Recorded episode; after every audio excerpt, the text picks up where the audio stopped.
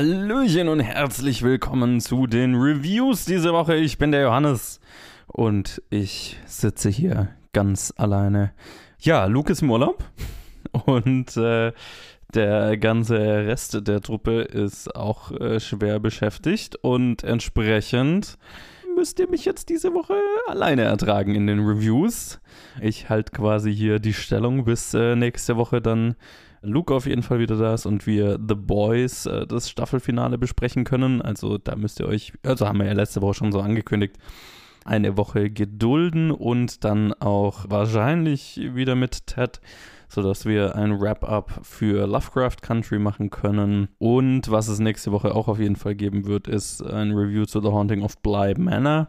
Aber diese Woche habe ich mir gedacht, wenn ich äh, schon alleine bin, dann äh, nutze ich doch die Gelegenheit und äh, wir machen eine kurze, gemütliche Review-Session äh, diesen Sonntag. Und ähm, ich habe die Chance, über zwei Filme zu reden. Einen davon habe ich gerade erst gesehen und einen schon vor einer ganzen Weile. Beide sind sie aber jetzt gerade vor kurzem erst rausgekommen hier in Deutschland. Und äh, den Anfang macht Vampires vs. The Bronx, ein Film, der auf Netflix rausgekommen ist, aber ich glaube, es ist keine Netflix-Eigenproduktion, sondern einer, der an Netflix verkauft wurde, aber da bin ich mir gerade nicht 100% sicher.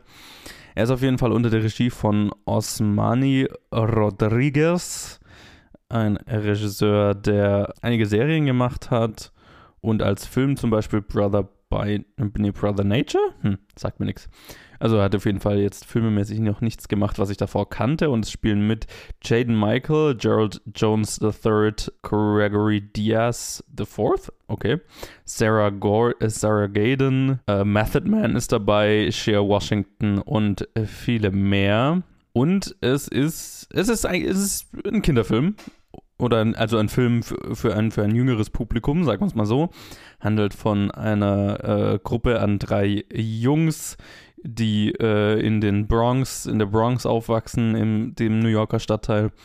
Und ja, vor allem einer von den äh, dreien ist äh, sehr, sehr engagiert in der, in der Community und es geht so darum, dass halt äh, immer mehr Gentrifizierung äh, stattfindet in, in der Gegend. Immer mehr ja, Gebäude und, und, und Läden und so weiter aufgekauft werden. In dem Fall jetzt von einer ominösen also hauptsächlich von einer ominösen Immobilienfirma genannt Murnau Real Estate. Hint, hint, hint. Und äh, die, vor allem der eine Junge will halt was dagegen machen, indem er so eine, eine Blockparty äh, organisiert, um seinen Lieblingsstore äh, zu helfen, dem die Mieten erhöht wurden und so weiter. Und es stellt sich dann raus, dass ja hinter Monau Real Estate eine Gruppe Vampire steckt, die nichts Gutes im Schilde führen, die sich da quasi niederlassen wollen in äh, dem Stadtteil, in diesem Viertel. Und äh, es wird dann auch irgendwann im Film ganz deutlich gesagt, so, ähm, die, die wollen sich gerade ausgerechnet in der Bronx äh, niederlassen, weil dort leben ja lauter Leute, wo der Rest der Welt sich direkt drum schert, wenn da mal ein paar verschwinden hier und da. Also die äh, politische Ausrichtung des Films ist äh, sehr klar. Also ne, es geht hauptsächlich um Gentrifizierung und Verdrängung und um die Identität der Bronx und wie sie sich dann gegen diese Vampire wehrt. Also zumindest äh, an, äh, anfangs diese drei Jungs. Ich fand den Film tatsächlich äh, ziemlich nett, muss ich sagen. Ähm, es ist definitiv ein Film für ein jüngeres Publikum. Er ist jetzt auch nicht mega hoch budgetiert, wenn ich das jetzt äh, so beurteilen kann, vom, von wie er, wie er aussieht und so weiter. Und gerade so von den, vom, vom Gruselfaktor, also ist jetzt kein, ich würde den jetzt nicht als, als Horrorfilm für ein, für ein erwachsenes Publikum ähm, beschreiben. Ich fand ihn jetzt nicht, natürlich nicht gruselig und auch vom, von der Vampir-Action, vom Gewaltfaktor her ist es alles sehr harmlos, weil der Film also deutlich an ein jüngeres Publikum gerichtet ist. Ähm, aber, äh, und, und dahingehend äh, würde ich jetzt auch sagen, kann so der geneigte Horrorfan, der erwachsene Horrorfan, der jetzt wahrscheinlich was das angeht, zumindest nicht so viel rausziehen. Aber ich glaube, der Film äh, funktioniert auf eine Weise auf jeden Fall sehr gut, nämlich als Gateway-Horrorfilm für ein jüngeres Publikum. Weil ich glaube, darin ist er tatsächlich sehr, sehr effektiv, indem er vor allem halt einen sehr spaßigen jungen Cast hat, die alle äh, sehr, die alle super sind in, in den Rollen und auch die Vampir-Storyline, da ist jetzt zwar nichts Neues dabei und so weiter, aber ich meine, er hat so ein bisschen auch was zu sagen, wie ich ja schon gesagt habe, aber vor allem ähm, hat er auch Spaß mit diesem, mit dem Vampir-Thema. Also, wie ich ja schon gesagt habe, äh, die böse Vampir-gesteuerte Immobilienfirma heißt More Now Real Estate. Also der Film versteckt gar nicht oder tut gar nicht so, als, als wäre er irgendwas anderes, sondern der trägt sein, sein Genre sehr offen mit sich rum und ähm, das macht durchaus auch Spaß. Und da geht der Film auch gerne mal mit dem Augenzwinkern an die ganze Sache ran und ist vor allem daran interessiert, dass es halt, dass es vor allem Spaß macht. Es gibt einen Moment, wo die Kids dann mit dem Typ in dem Laden, in dem sie immer abhängen, äh, Blade schauen als Inspiration, wie sie sich gegen die Vampire zur Wehr setzen und so. Es ist, da sind schon ein paar sehr nette Gags dabei. Und auch die, die eher campy Stellen mit den Vampiren sind auch ganz lustig.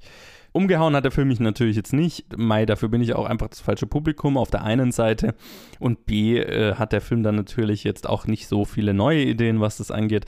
Und gerade choreografisch, das mag vielleicht am Budget liegen, aber äh, choreografisch lässt er dann auch gerne mal was zu wünschen übrig. Ich fand jetzt auch zum Beispiel das Finale nicht nicht umwerfend, aber mit äh, seinem durchaus sehr unterhaltsamen Cast und äh, ein paar netten, spaßigen Ideen ist es ein, eine Art Film, den ich guten Gewissens äh, für ein jüngeres Publikum empfehlen kann. Also wenn jetzt jemand irgendwie Kinder hat und die langsam an ähm, schauen will, ob die sich vielleicht für, für gruseligere Filme, Horrorfilme interessieren. Also ich weiß halt, ich als, als äh, 12-, 13-Jähriger hätte ich den Film halt gefeiert. Ne? So, keine Ahnung, in dem Alter, wo man dann so Gänsehautbücher gelesen hat oder sowas. Ne, da, da, an dem Film ist jetzt nichts, was, was irgendwie ein Kind jetzt traumatisieren würde, aber genug Gänsehautmomente, genug, äh, was jemand Jüngeres an das Horrorgenre ranführen kann. Also ich nenne das immer ganz gerne so Gateway-Horrorfilme.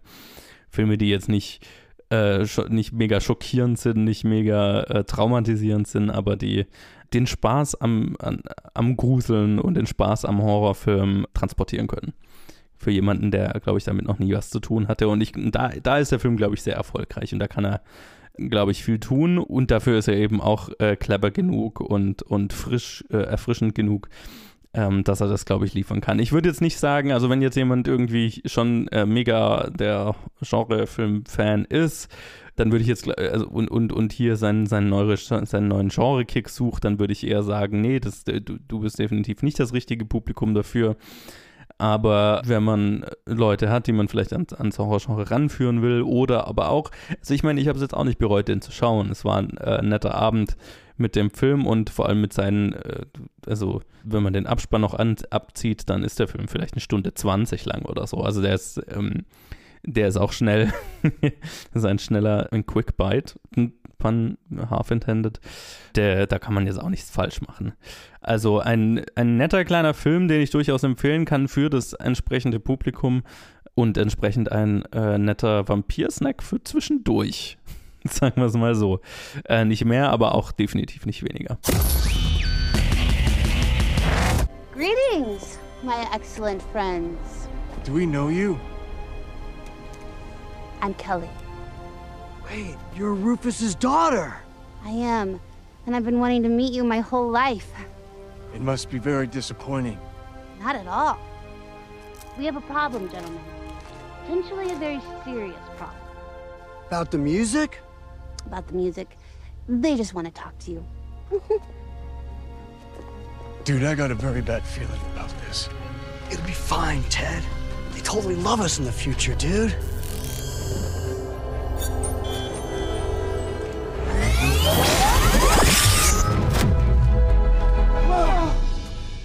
Our dads are totally in trouble. I feel so bad for them. They've been doing this on their own for the longest time. Yeah, I wish there was some way we could help them out, you know? Yeah. But how? So, und dann habe ich noch ein Review für euch diese Woche. Auch ein Film, ich weiß gar nicht, warum ich den noch nicht reviewed habe. Ich, keine Ahnung, hat sich irgendwie nicht ergeben. Es gab immer so viel anderes, über das man reden konnte. Aber es ist durchaus ein Film, den ich jetzt schon vor einer Weile gesehen habe, bevor er überhaupt in Deutschland verfügbar war. Aber jetzt ist er eben auch in Deutschland rausgekommen, nämlich Bill and Ted Face the Music. Ich weiß gerade gar nicht mehr, wie er auf Deutsch heißt tatsächlich. Vielleicht finde ich das im Laufe des Reviews raus.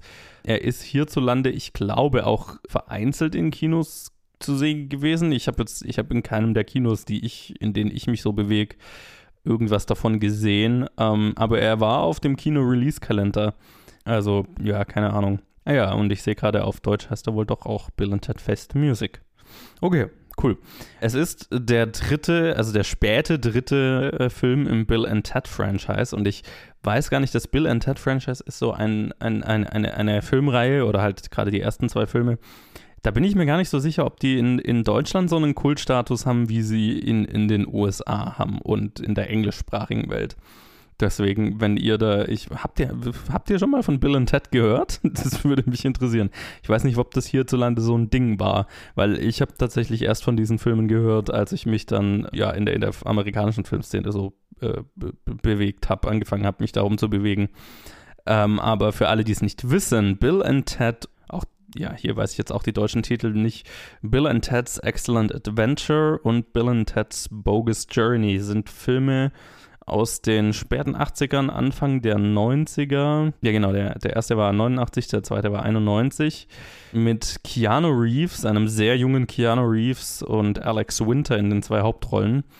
Ähm, und die beiden Filme handeln von einem, ja, von, von zwei Jungs, von zwei Freunden, Bill und Ted, die so ein bisschen, naja, ich meine, die Filme haben eine sehr spezielle Art, also die Charaktere sind auf eine sehr spezielle Art geschrieben. Die beiden sind so ein bisschen Idioten, aber liebenswerte Idioten die halt eigentlich äh, nur den Traum haben, irgendwie Rockstars zu werden und werden so verwickelt in, in einen, also in beiden Filmen im Prinzip, in ein Zeitreiseabenteuer mit einem zeitreisenden Telefonhäuschen. Und ja, es ist vor allem alles sehr sehr dämlich äh, bewusst, sehr, äh, sehr silly, aber, aber auch durchaus sehr unterhaltsam und was tatsächlich alle drei Filme verbindet und äh, da komme ich eben gleich, gleich auf den neuen, durchaus äh, Filme, die sehr ehrlich herzlich sind oder äh, äh, auf, eine, auf eine sehr ehrliche Art und Weise einfach gut eine gute Intention dahinter ist. Ich weiß gar nicht, wie ich es genau beschreiben soll. Der dritte Film, jetzt ja fast ja, knapp 30 Jahre nach dem, nach dem letzten, ist unter der Regie von Dean Parasot, der, was hat denn der gemacht? Galaxy Quest, genau, Galaxy Quest, dafür ist er, glaube ich, so am bekanntesten. Und es sind tatsächlich wieder dabei Keanu Reeves und Alex Winter in den zwei Hauptrollen, aber in dem Film geht es äh, nicht nur um Bill und Ted, sondern äh, in dem Film haben sie auch äh, vor allem zwei Töchter, die eine ja, zentrale Rolle spielen. Die eine ist gespielt äh, von Samara Weaving, was mit ein Grund war, warum ich mich mega auf den Film gefreut habe, weil sie ist halt einfach gut in allem, was sie tut. Und äh, die andere gespielt von Bridget Bridget, Lundy Payne und außerdem sind noch wieder äh, sind noch dabei William Sadler, äh, der auch schon in, in den ersten zwei Bill and Ted Filmen den Charakter Tod, also den Tod gespielt hat.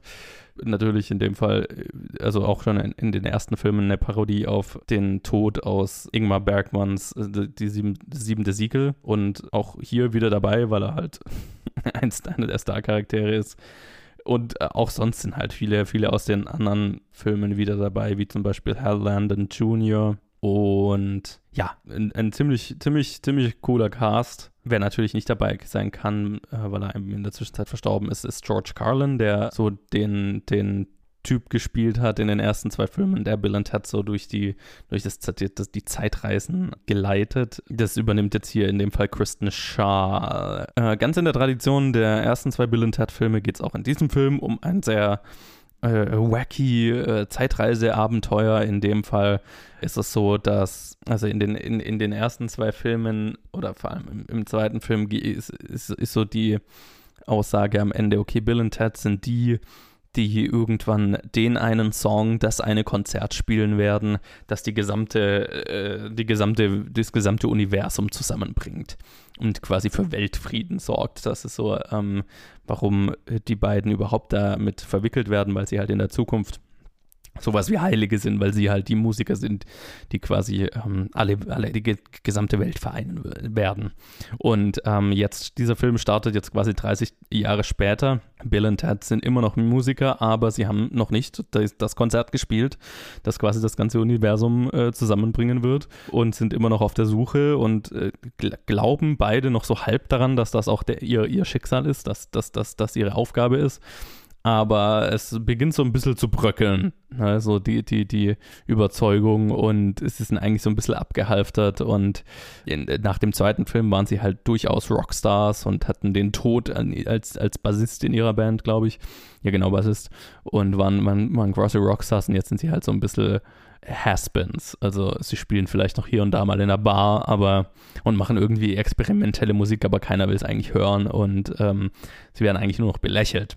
Die einzigen, die zwei, die so noch an sie glauben, sind ihre beiden Töchter, die es halt ziemlich cool finden, was ihre, ihre Väter tun. Und die Töchter kommen halt genau sehr nach ihnen. Also ähm, übrigens auch extrem gut gespielt. Ähm, Samara Weaving ist gut, aber wen ich fast noch besser fand, war äh, Bridget Lundy Payne, die Keanu Reeves Tochter spielt und ihn halt einfach extrem gut nachahmen kann. Also es ist wirklich gut gecastet. Gut gecastet, die beiden. Ja, also Bill und Ted in diesem Film sind so ein bisschen äh, gestrandete Rockstars und äh, dann beginnen merkwürdige Dinge zu passieren. Und es stellt sich heraus, dass äh, die gesamte, das, das gesamte Raumzeitgefüge des Universums droht auseinanderzufallen, äh, im Chaos zu versinken. Und Bill und Ted haben jetzt quasi noch, äh, ab einem bestimmten Punkt wird ihnen gesagt, okay, ihr habt noch 70 Minuten Zeit um das Lied zu schreiben, das das gesamte Universum zusammenbringen wird und es live zu performen. Ansonsten äh, wird das gesamte Raumzeitkontinuum zerstört. Und das sehr intelligente und sehr witzige daran ist, dass halt, als ihnen gesagt wird, irgendwie, okay, ihr habt noch, ihr habt noch 70 Minuten Zeit, das ist die Gesamtlänge, wie die der Film noch hat. Das heißt, äh, die Ticking Clock, die in diesem Film aufgebaut wird, ist die Länge des Films. Was ich sehr witzig fand. Und äh, genau, dann müssen sie halt, äh, ist, ist dann quasi ihr Ziel, dass sie in die Zukunft reisen zu dem Punkt, wo sie dann dieses Lied schon geschrieben haben und quasi den Song von sich selbst klauen. Und gleichzeitig müssen ähm, ihre Töchter auch äh, ein, ein, ein Zeitab äh, Zeitreiseabenteuer vollbringen, äh, erleben, indem sie quasi die bekanntesten Musiker oder die, die wichtigsten Musiker aus der gesamten Menschheitsgeschichte zusammentrommeln, um dann diesen Song mit Bill und Ted zu performen und so das Universum und das Raumzeit-Kontinuum zu retten. Und das ist sehr lustig, das ist sehr dumm auch. Also äh, genau im, im Stil der, der ersten äh, zwei Filme.